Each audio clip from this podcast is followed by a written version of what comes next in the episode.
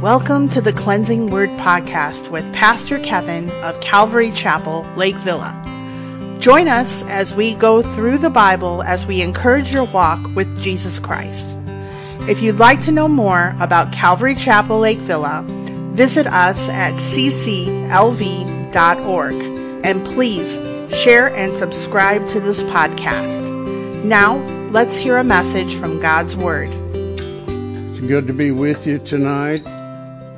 For those who are watching and listening electronically, I am Marvin Thomas, um, in for Pastor John, who tried to headbutt a hundred year old oak tree.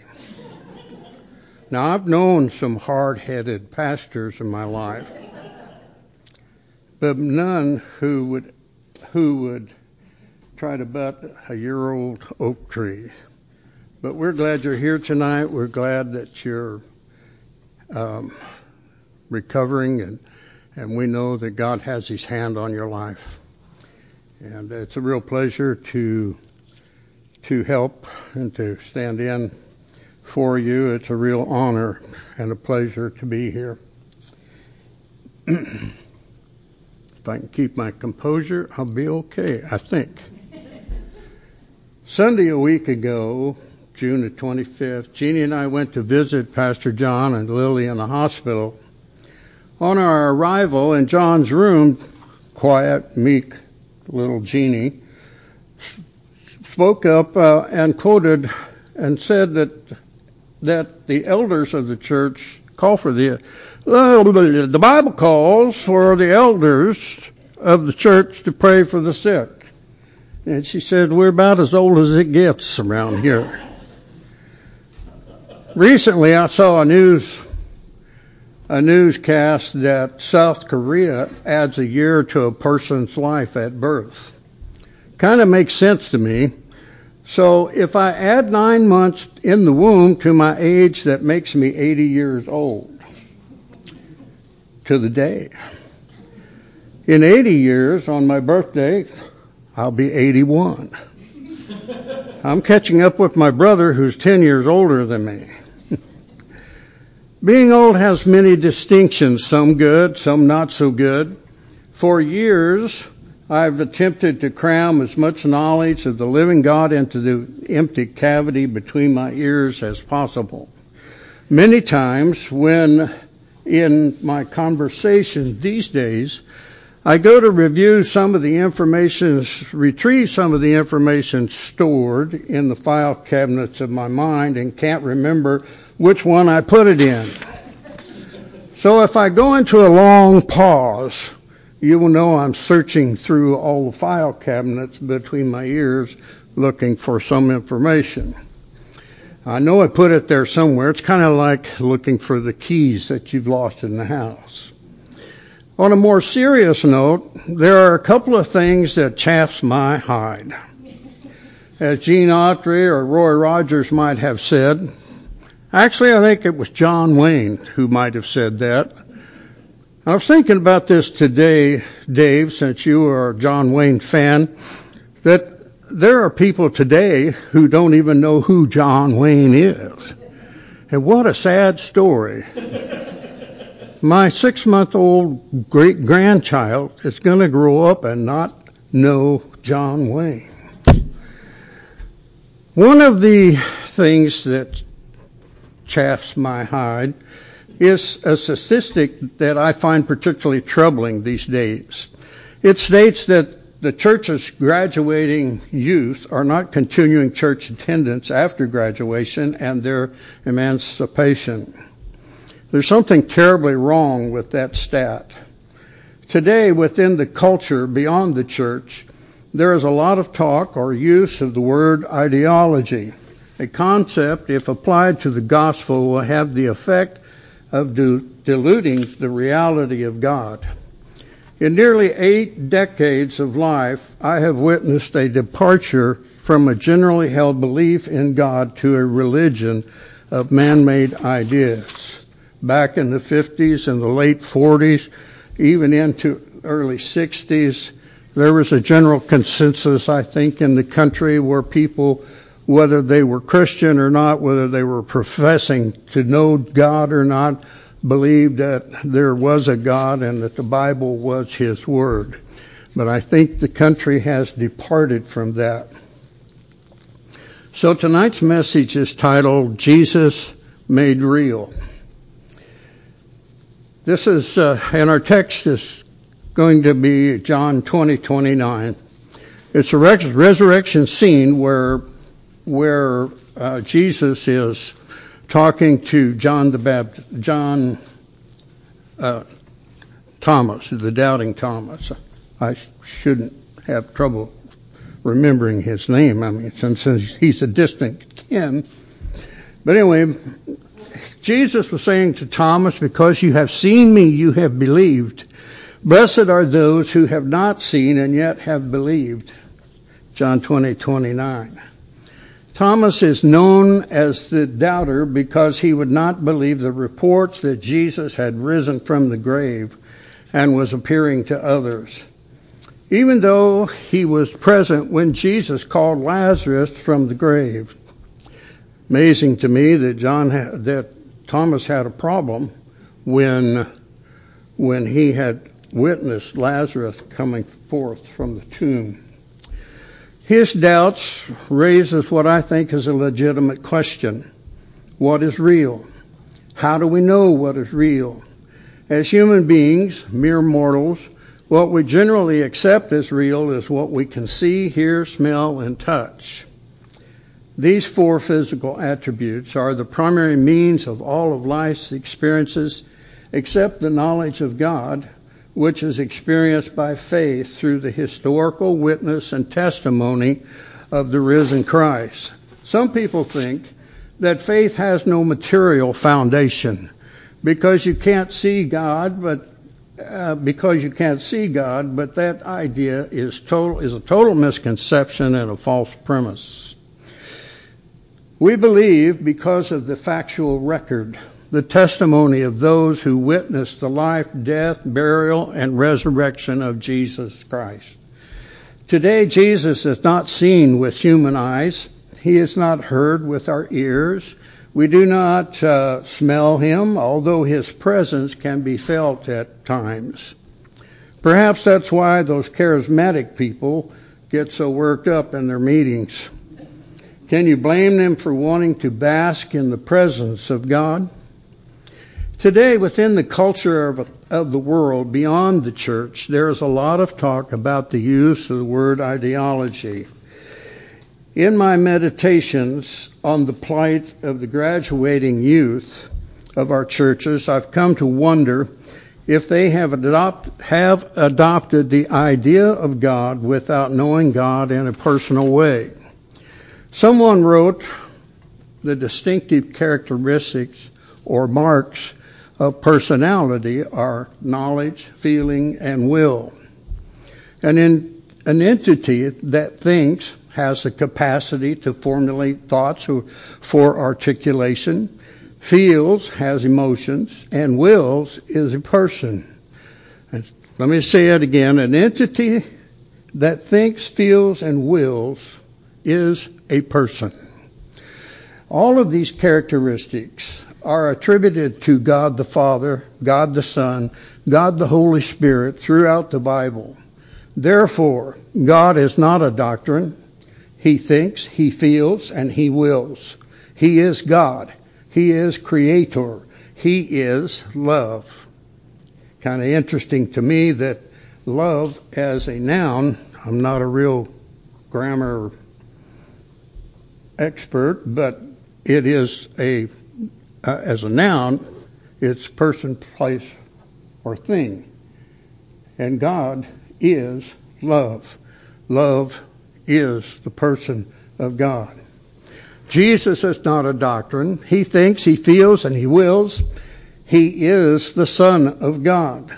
The Holy Spirit is not a doctrine. He thinks, he feels, and he wills. Throughout the New Testament, both Jesus and the apostles consistently refer to God and the Holy Spirit with personal pronouns. This is particularly important when thinking about the Holy Spirit. He's not it or to be thought of as just a mystical influence. Fifty years ago, a child in the womb was referred to as it until it was born. We didn't have ultrasounds. We couldn't see what the sex the child was in the womb. So typically, the child was referred to as it until it was born. And then, of course, we knew whether it was what its gender was. So, and, uh, and sometimes I think the Holy Spirit is thought of as, as an influencer, but haven't conceived the idea the, of the fact that he is a person, that he uh, is the Holy Spirit, and he is a person to be acknowledged and received and accepted.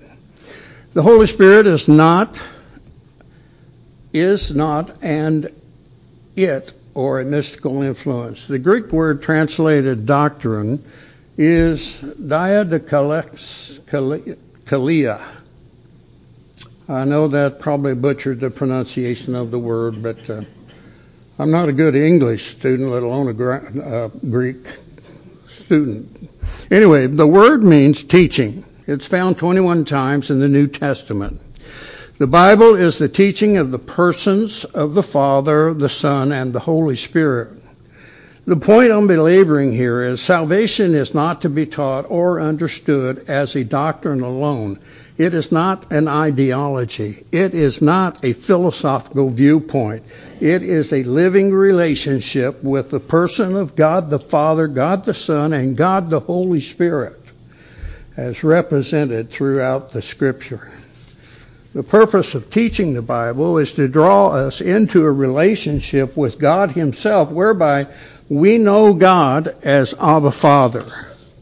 The idea of God cannot replace the person of God. Knowing God is more than knowing about God or about Jesus or about the Holy Spirit. It is even more than a mere profession of faith. The Bible teaches us about God, the person of God, the person of the Son, the person of the Holy Spirit. I know I'm being redundant, but I have a purpose. I want this to get drilled into your thinking of of God the Father, Son, and Holy Spirit as, as individual persons. It also teaches us, the Bible also teaches us about ourselves and how to relate to God, how we can come to, lo- to love God, how to desire God more than disobedience. The second burr under my saddle, as a cowboy from yesteryear might say, is how to teach obedience without being legalistic. Pastor Kevin touched on this very theme last Sunday. The answers to the chafing burrs under my saddle are found in Jesus' revelation of the purpose of the Holy Spirit, who he would send to take the place of Jesus' physical presence with all who would believe and accept him. The Bible teaches us to exercise our volition. We have to make a choice. We have to choose to know God the Father, God the Son, and God the Holy Spirit. It's a choice that stands before all people of this world. So the Bible teaches us to exercise our volition to receive God, His love, His mercy, and the very faith that is required of us and his every provision for us. I wasn't having a senior moment there. I wasn't pausing for effect. Maybe it was a senior moment. I don't know. The Christian experience of salvation is a walking around, talking relationship with God through Jesus Christ, revealed to us by the person of the Holy Spirit. Throughout the ministry of Jesus and his disciples, they demonstrated a power over all forms of sickness, disease, bodily disfigurement, and demonic activity. Before the crucifixion of Jesus, he instructed his disciples to tarry in the city of Jerusalem until you are endued with power from on high. After his crucifixion, just before he ascended into heaven, Jesus spoke these words to them You shall be baptized with the Holy Spirit not many days from now. And you shall receive power when the Holy Spirit has come upon you, and you shall be witnesses to me in Jerusalem and in all Judea and Samaria and to the end of the earth. The entire book of Acts demonstrates that God's power has been released in and through the disciples to empower their witness. The apostle Paul emerges from the book of Acts as the apostle to the Gentiles proclaiming, teaching, and praying that his churches would be filled with the knowledge of the exceeding greatness of God's power towards those who believe, to those who have exercised their wills to know him and his power.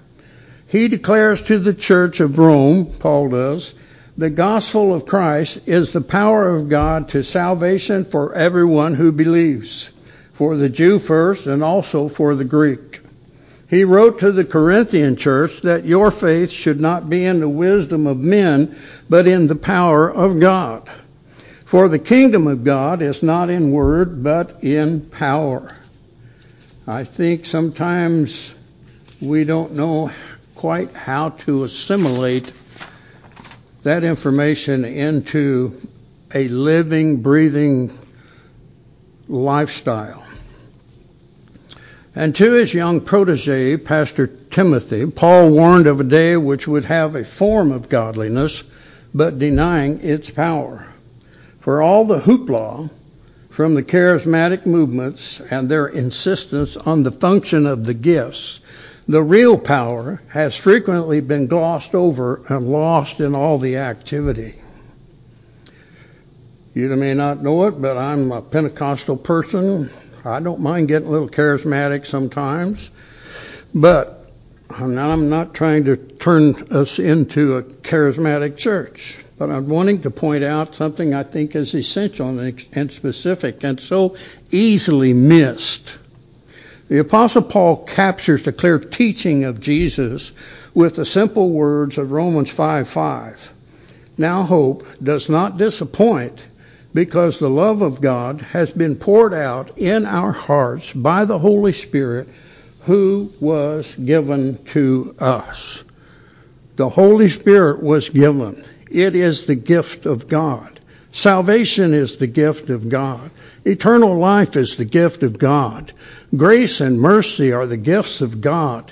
The Holy Spirit is a gift of God, and He has come, has been dispatched to us to take the place of of the Lord Jesus Christ and come alongside of us and and and to be our comforter and encourager, to be our, the the person who enlightens our understanding and our knowledge of the living God.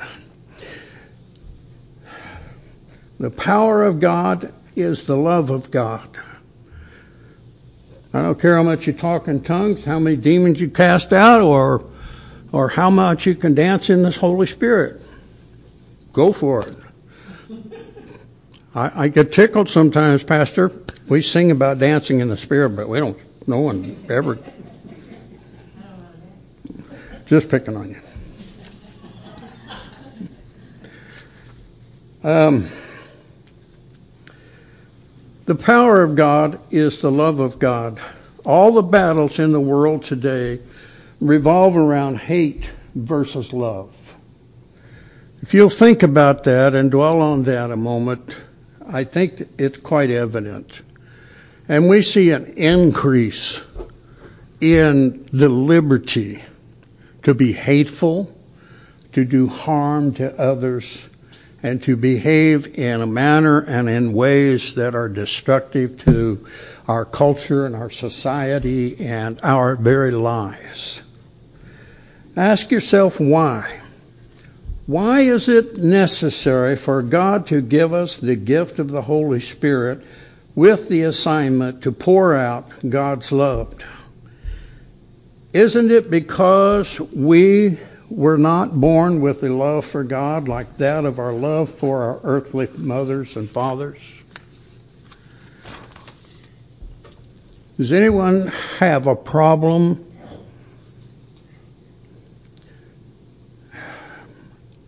with uh, the emotion and the feelings and the closeness that you have for your family, for your mothers, your fathers, your sisters, your brothers, your grandchildren, your great grandchildren.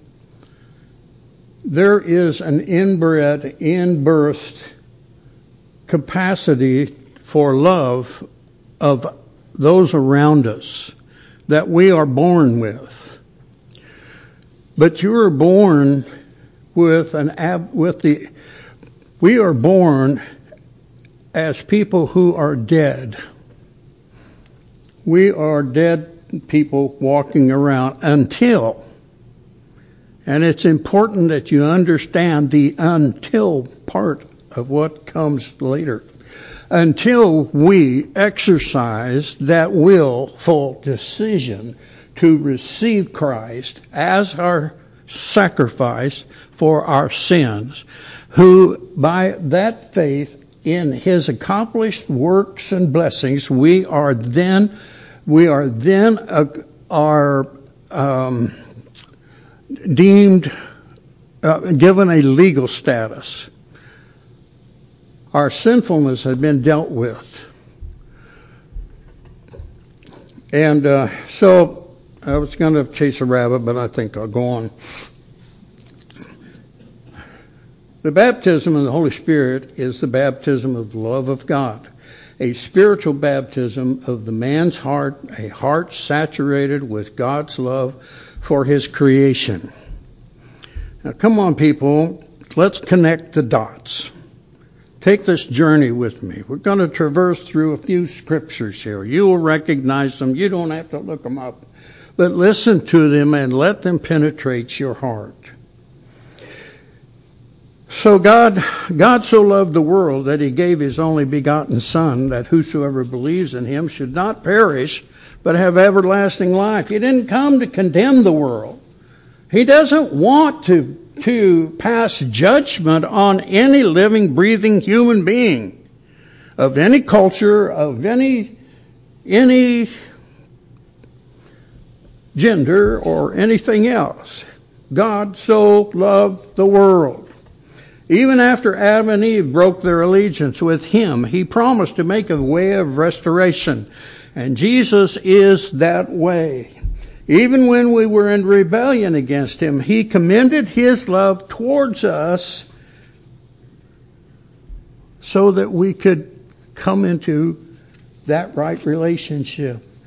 Is it any wonder that Jesus summarized the greatest commandment of the law with these words? You shall love the Lord your God with all your heart, with all your soul, with all your mind. This is the first and great commandment, and the second is like it. You shall love your neighbor as yourself. On these two commandments hang all the law and the prophets. John wrote addressing this issue with those words in 1 John 4, 11 through 13. Beloved, if God so loved us, we also ought to love one another. No one has seen God at any time. If we love one another, God abides in us and His love has been completed in us.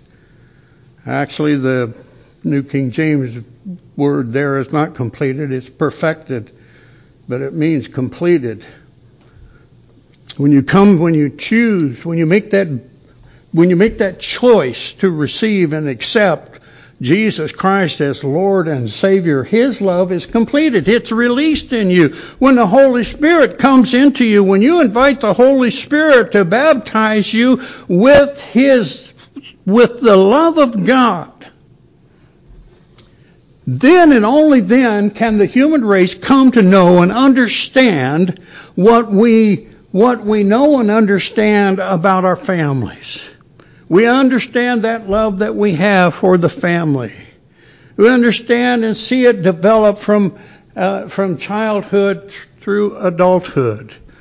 Has its problems and difficulties and wranglings and what have you, but nonetheless there is an element of love that is that is part and parcel of the heart of God, the heart of the individual.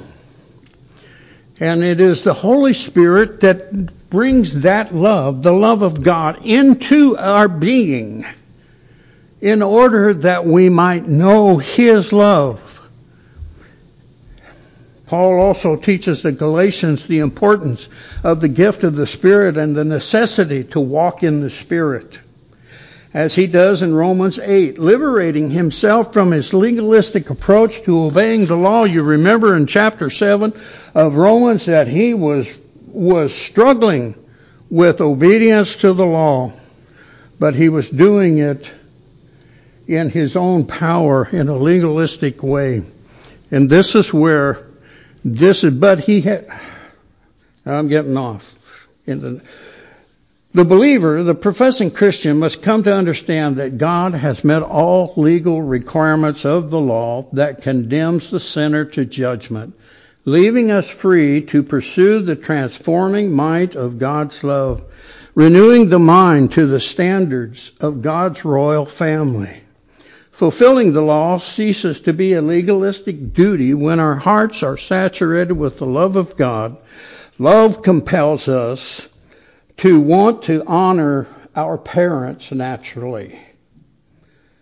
You don't have any trouble being proud of your children's achievements in life. From the smallest achievement, what may seem insignificant, we appreciate that. You don't have a problem in in uh, accepting that. We're all born into the world without the natural inner compulsion to love God until we reach out to receive God's gift of salvation and all of its all it entails. He's provided for us. He's provided a way for us to return to the family of God and become a part of Him and to know His his love and adoration. to pursue God's gift of love, aligning our behavior with our growing understanding of the power of His love, which removes the burr of legalism under our saddles and offers the potential for our young people to walk with God for all of their lives. Obedience becomes a growing response to the power of God's love. The more I know of, of the love of God for me, the most pitiful sinner that walks the earth.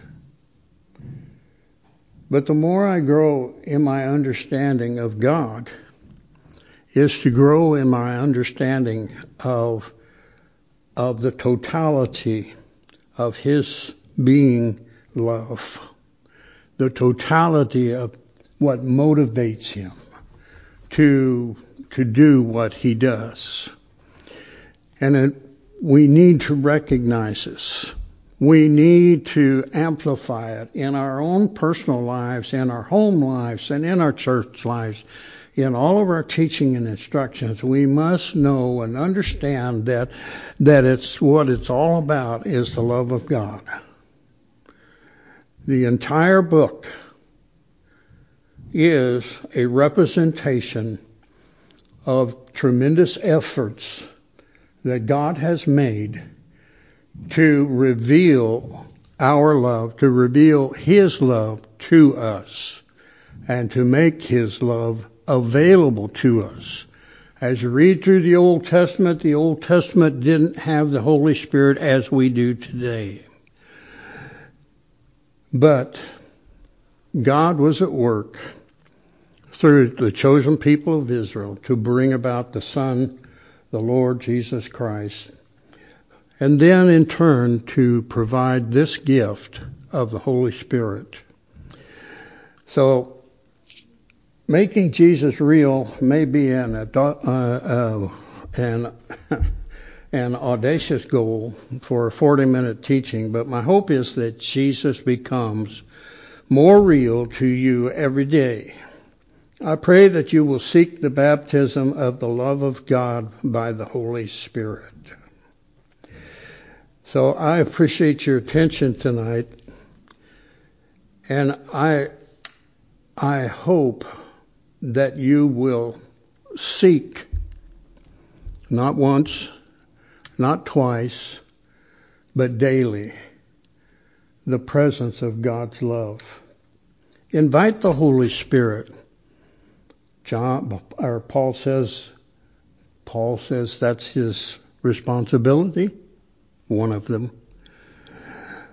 So then if God wants us to have that understanding and to have his presence in our lives, then we need to we need to reach out for it, accept him, acknowledge it, and and ask God to help us, as Paul did repeatedly for all the churches that he he uh, formed for understanding and knowledge.